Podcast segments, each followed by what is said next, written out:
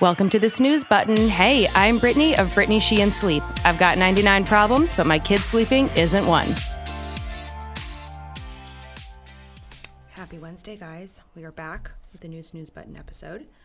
So, okay, gonna do something a little bit different today.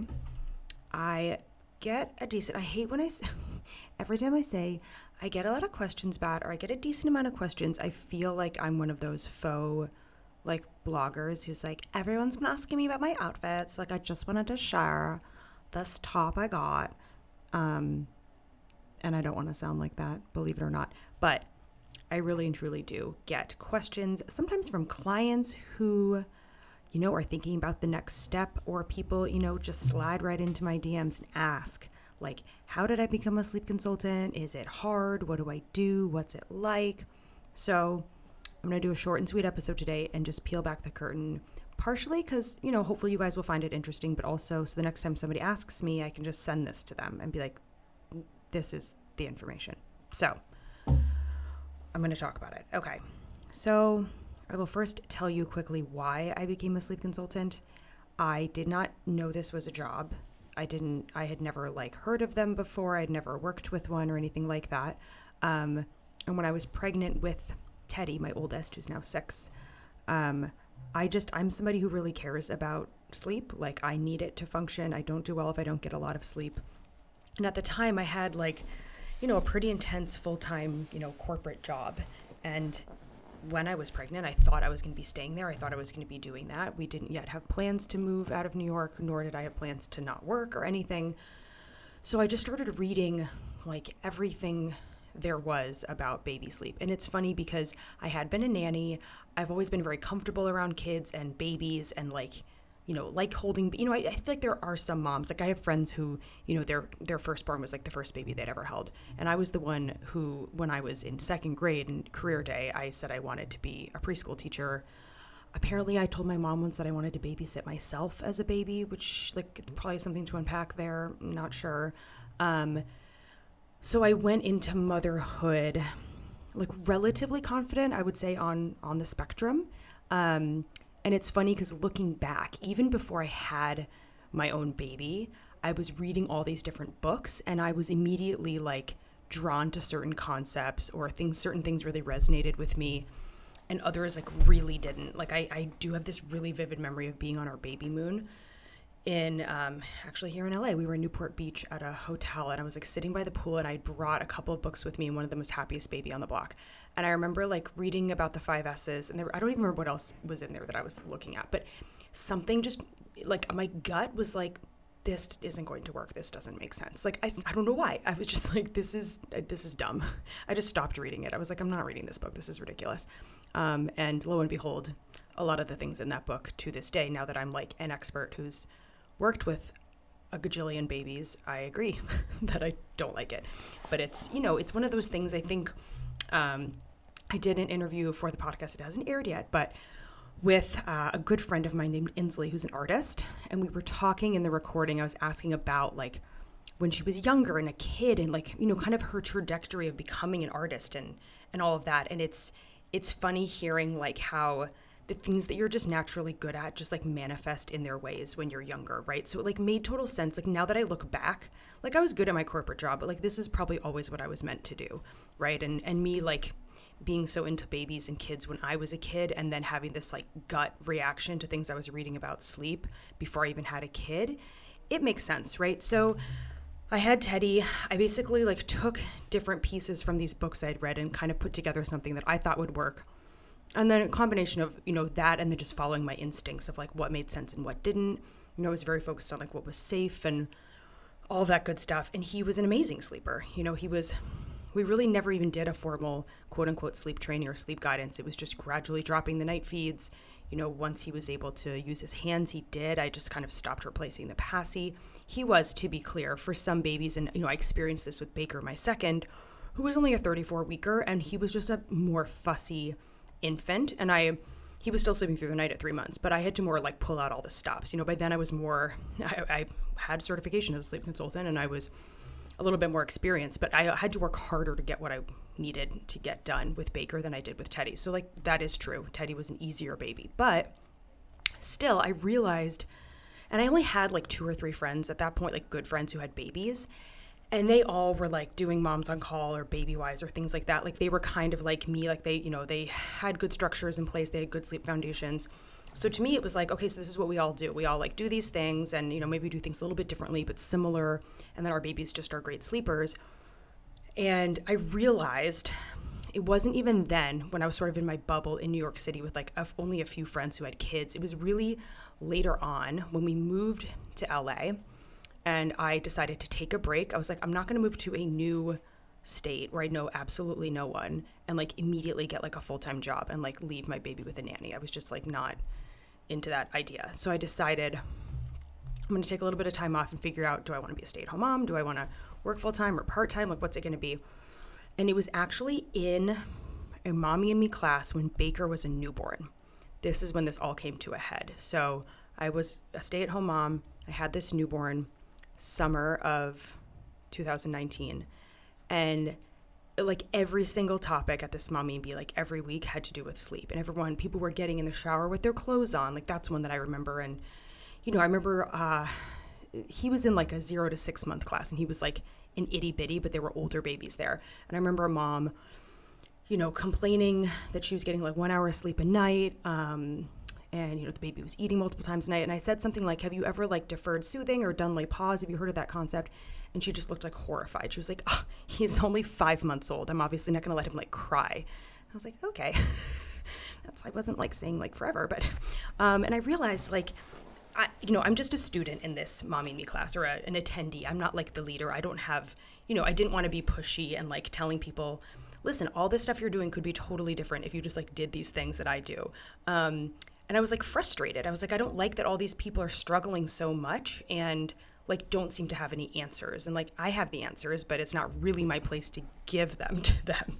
So I literally went home and I was like, I wonder if you can like help other people with sleep as a job. Like that is that a thing? Like because at that point I was like fielding like late night calls and texts from friends who just knew that Teddy and Baker were great sleepers and just being like, "Hey, like remind me what you did, uh, you know, when he was 3 weeks old and like da da da." And I was like, "I wonder if this is like a job." And I don't even remember what I googled, but I think I googled like helping people with sleep as a job or like something. And I was like, "Oh, this is a real thing. Like you can go and be trained on all of this stuff. This is super interesting. So I I literally just pulled up a comparison of all of the what appeared to be the most like credible because there's a number of different programs you can go through, you know, just like anything else. There's a number of different programs you can use to become certified. And I really just reviewed all of them. They all had comparable requirements, length of time to complete, um, prices, things like that. So I was really looking for the one like which one seems the most serious um, and the most modern. Like some of them seemed super archaic and they just, it like looking at the website made me think it, that it was like Dr. Sears in a lab coat. Um, and like really antiquated. And I was like, I want to be up to date on like products and trends and like the latest science, obviously, around sleep. So I picked the one that like seemed to check those boxes for me, and I'm really glad I did. Now that I'm, you know, waist deep in all of this stuff, and I know tons of other sleep consultants and all of the programs they did, I went with the best one, and I'm very happy I did. And if you are interested in that, it's called the Cradle Coach Academy. So, went through the program. So, part of the program was you had to take on volunteer clients. So, one of the things I did, so I thought, you know what, I've experienced with my own at that point, I had two kids, um, and one was still a newborn.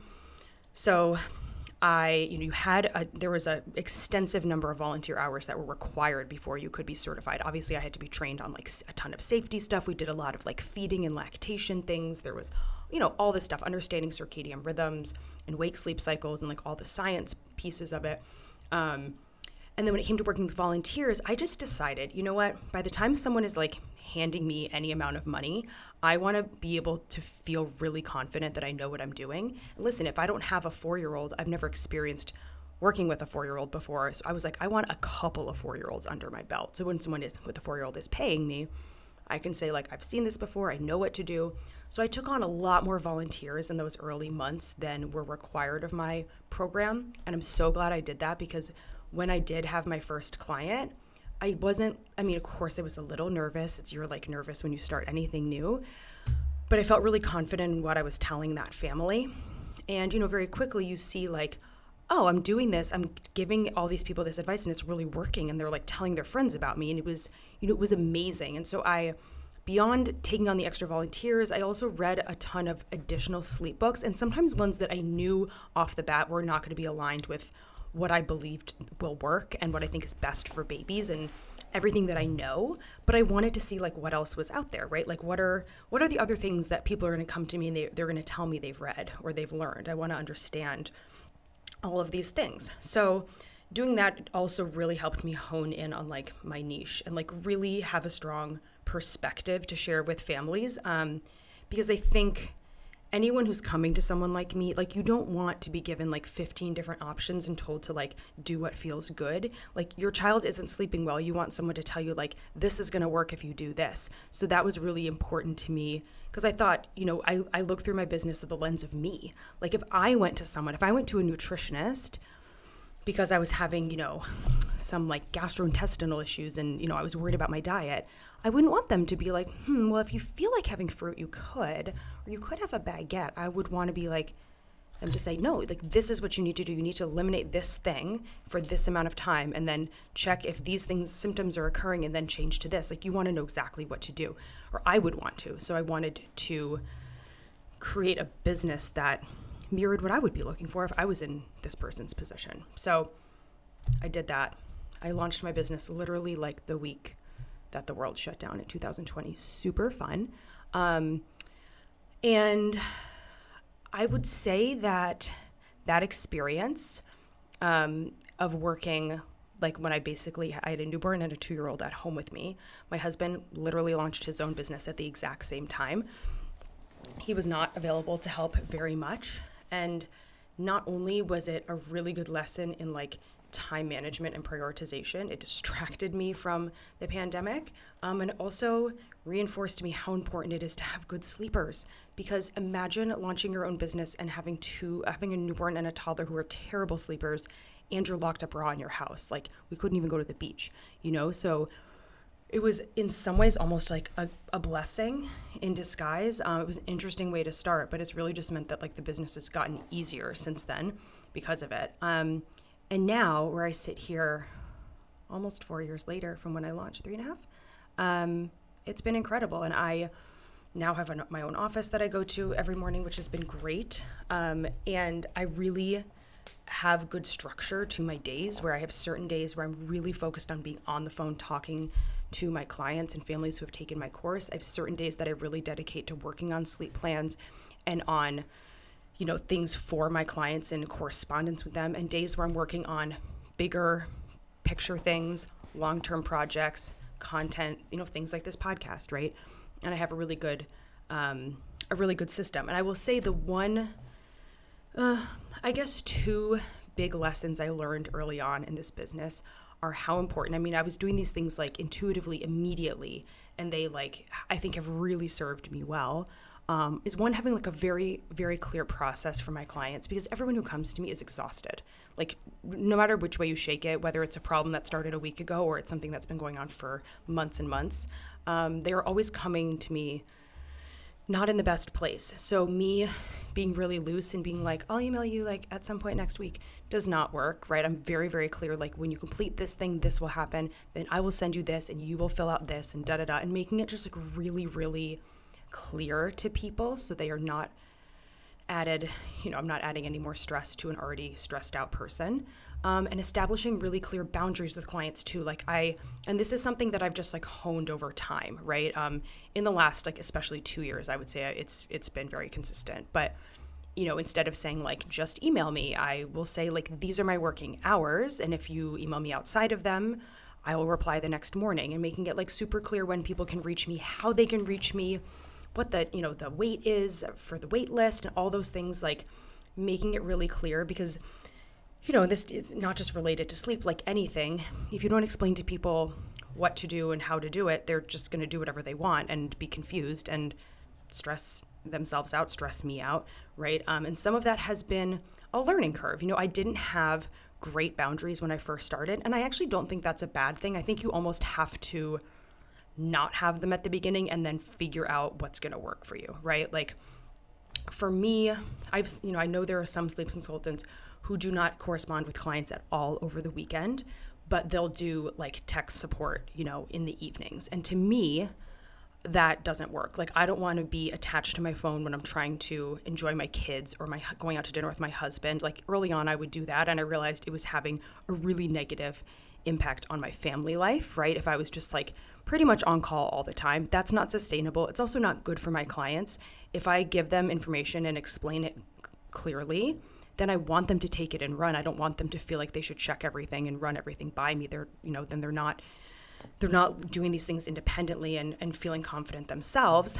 Um, but I also like want to be able to talk to my clients on the weekend too. Like I I didn't feel good about telling people who are starting on a Friday night, like I'll see you on Monday. Like they might need some support tomorrow. It doesn't mean I'm gonna get up at 6 a.m. to email them, but I'm gonna be available, right? So figuring out like my own boundaries and process was really important. And if you're somebody who is like interested in becoming a sleep consultant, here's what I will tell you very honestly. Like is who is this a good job for? It can be a full-time job, it can be a part-time job. It's what you make it. Um, but the truth is, you have to work really, really hard. This is not like I am my own boss. I am I do everything. I do have people that are contracted for certain things. You know, I have like a web developer. So if like my website crashed or something, like I have somebody who can help me with that. Um, many of you have, if, if you've been my client, you know Crystal. She was with me for two and a half years. She just moved on to a, a cool full time position, but you know, she was helping me with stuff, and I have someone new who's joining me this month as well. But at the end of the day, like, it's just me, right? For the most part, for like the major stuff. There's no one telling me, you know, there's no one giving me deadlines. There's no one telling me to take on more clients or take on less or to launch another course. Like I have to do all of that myself. So you have to be a really, really hard worker when you own your own business and you have to be really disciplined. But I think too, you really have to enjoy what you're doing um, and care about it. Like I really care about my clients being successful. You know, if someone sends me an email and is like really discouraged about, you know, what happened the night before or is feeling really anxious, like that doesn't make me roll my eyes and be like, oh my God. Instead, I'm like, okay, like we got to talk to her, like see how she's doing. I'm looking at the sleep log. I'm like trying to figure out, you know, what happened the day before. What can we tweak? Um, what what's going to keep this parent energized and staying on course because this process is hard. It is. Um, and I think that's why you have to enjoy it. You have to be able to balance those tougher conversations when someone's having a you know a hard time and needs a lot of support with like the wins of seeing things finally click for their baby or toddler and how happy they are like you really have to care and about people and about families and want them to be successful and you have to be really confident in what you're saying listen of course if you're brand new to any job like there was a first you know there was a first time that i've seen every crazy scenario that's been thrown at me in this job there was a first time that i saw it right? So you have to have a good sense of what to do in unusual situations and you have to have like very clear perspectives to fall back on. So even now if I was to see which you know I will, there is going to be something new that will be thrown at me at some point that I've never seen before, but I have to have all of this back con- context around it and a strong perspective on how to handle it to, to get through to the other side and to be successful. Um, and you have to have thick skin everyone who comes to me is not in a great place, right? So yeah, if like if you like are want to know like has anyone ever yelled at me or said something really mean? Yeah, yeah, because people are people and people are tired, and um, I've only had a handful of like really bad experiences. Like I know that I still know their names. I can count them on, you know, less than a hand. Um, but like that's the reality. And the the only I had one experience in particular that was just really really awful and. Um, I'm not going to get into it, but I think there were some mental health issues going on. And when I confided in a friend about it, I was really upset. You know, like when people attack you, per, you know, wasn't even attacking my business, was like attacking me personally. Um, it's really hard. Like it's really hard to to like absorb someone's like rage. You know, especially when you've done everything in your power to be kind and professional and helpful. And um, I remember her telling me, and I've actually said this to other people who've had similar experiences, that it doesn't matter if you are like the best, and to be clear, I am not saying I'm the best five star restaurant in this analogy, but she's like, I remember her saying, like, even if you're the, you know, the, the best, coolest, most incredible five star restaurant in New York City that's, you know, Michelin star and the service is incredible, all the food is organic and fresh, blah, blah.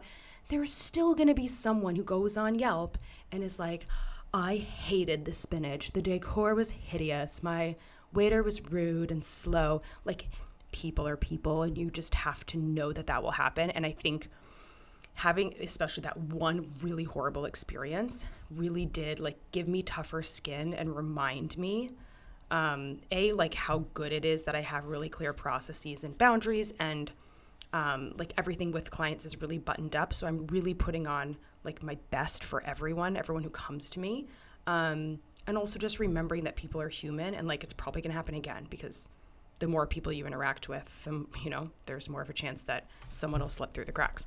Um, so, okay. I hope that was interesting. I don't know. But uh, love you guys. I will see you next week. I have two or three really cool guest recordings that are coming up soon that I think you're going to be jazzed about. Um, and in the meantime, have a wonderful week. I know a lot of people are heading back to school this week, last week, next week, as we are as well. So great, uh, good luck. Great luck. Great luck feels nicer than good luck. Uh, starting school. And I'll see you guys next week. Loving the snooze button? Be sure to subscribe so you don't miss a single episode. And please leave a review.